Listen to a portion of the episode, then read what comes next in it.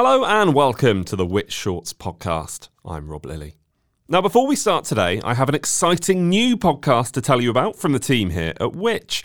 It's called Get Answers, and we'll be releasing new episodes every fortnight as we get to the bottom of some of life's biggest consumer questions. So, whether it's getting the most from your weekly shop, finding travel hacks to save on your family holiday, or simply learning the tricks that make your everyday life easier, that's the podcast for you. Now, we've popped the first episode of that podcast in this podcast feed for you to listen to, and you can find all of our future episodes by searching Get Answers wherever you're listening to this podcast. Now, to today's Which Shorts, though, and today we're exploring why home insurance needs fixing in light of a record number of complaints in the last 12 months. To release this article, originally written by Dean Sobers, I'll hand you over to Grace Witherden.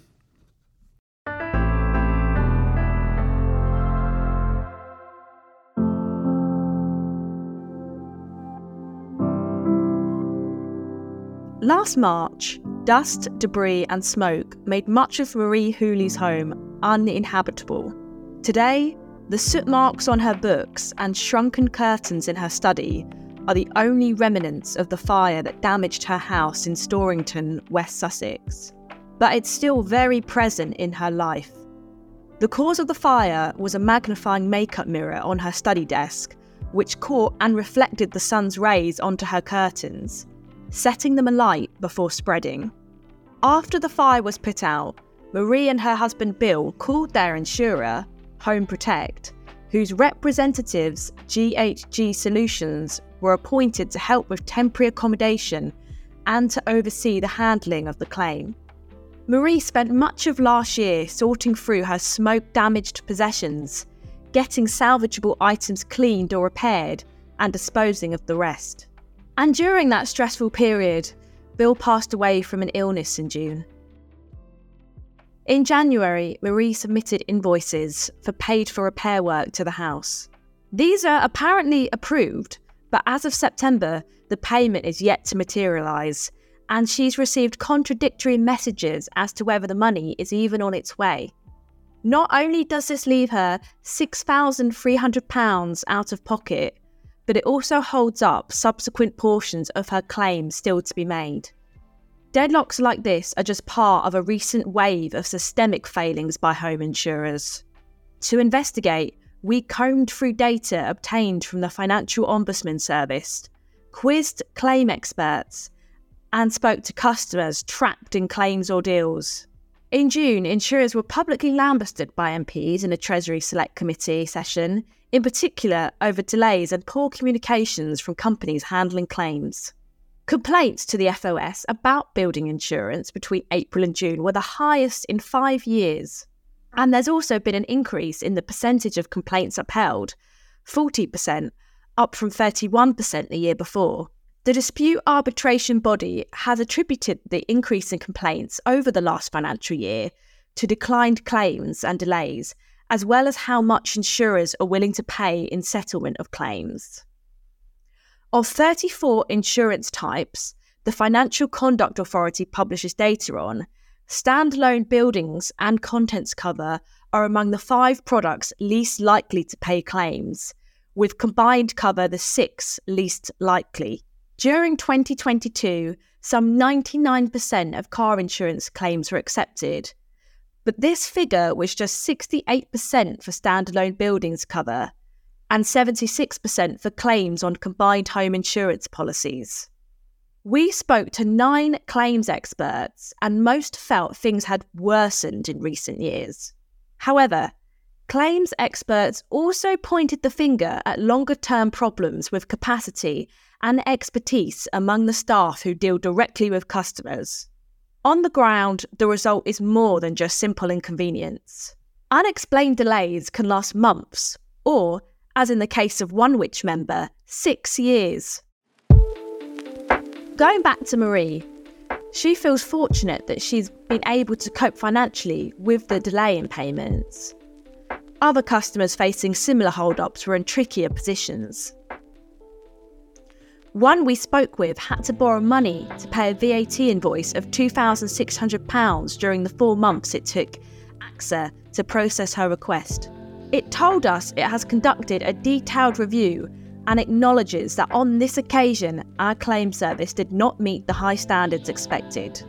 But there can be staggering differences between what insurers and their customers consider adequate settlements. Imran Ramzan, who is a loss adjuster turned loss assessor, described one case where a five bedroom detached house had been flooded. He said, The insurers offered £60,000 to settle the whole claim. We found that amount was grossly inadequate.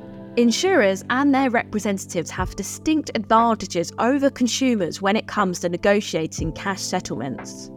If the claim is complex, you may struggle to check your insurer's homework. And even if you have the expertise, you may not be able to afford the delay if your home is a building site.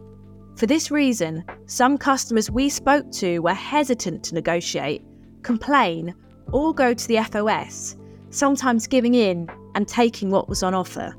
To stop claims going off the rails, keep detailed records of all correspondence with any people involved. Claims can end up changing hands between different case handlers, so having your own record may help keep things straight. If you're unhappy with a decision or the insurer's standard of service, complain to it in writing. It can also be worth making a subject access request. This is a request for copies of the firm's files and information it holds about you. These can help if the firm is being opaque and it shows you're serious. If you're still at loggerheads with your insurer, you can take your complaint to the FOS. A qualified loss assessor provides expert support and can negotiate with your insurer on your behalf, which can be immensely helpful in a complex dispute but expect to be charged a percentage of the claim payout for their services, typically between 5 and 15%.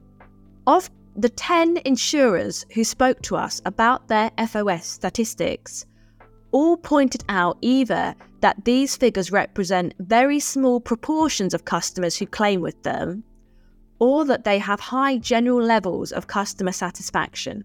Six insurers, including the AA, AXA, Fairmead, LV, UK Insurance, and Zurich also noted that volatile weather and macroeconomic issues such as supply chain costs had created exceptional strain.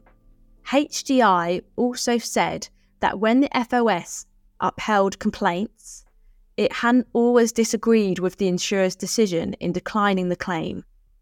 We also spoke to the Association of British insurers about the indications of poor service.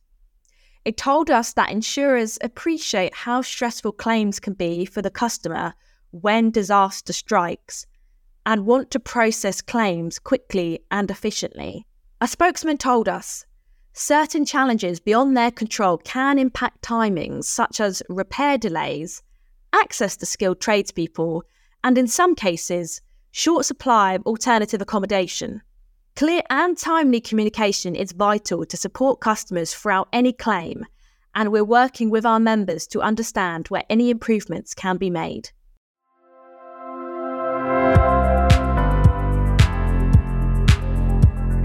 Thank you so much to Grace and to Dean Sobers too for his piece, which was originally written for the November issue of Which Money magazine.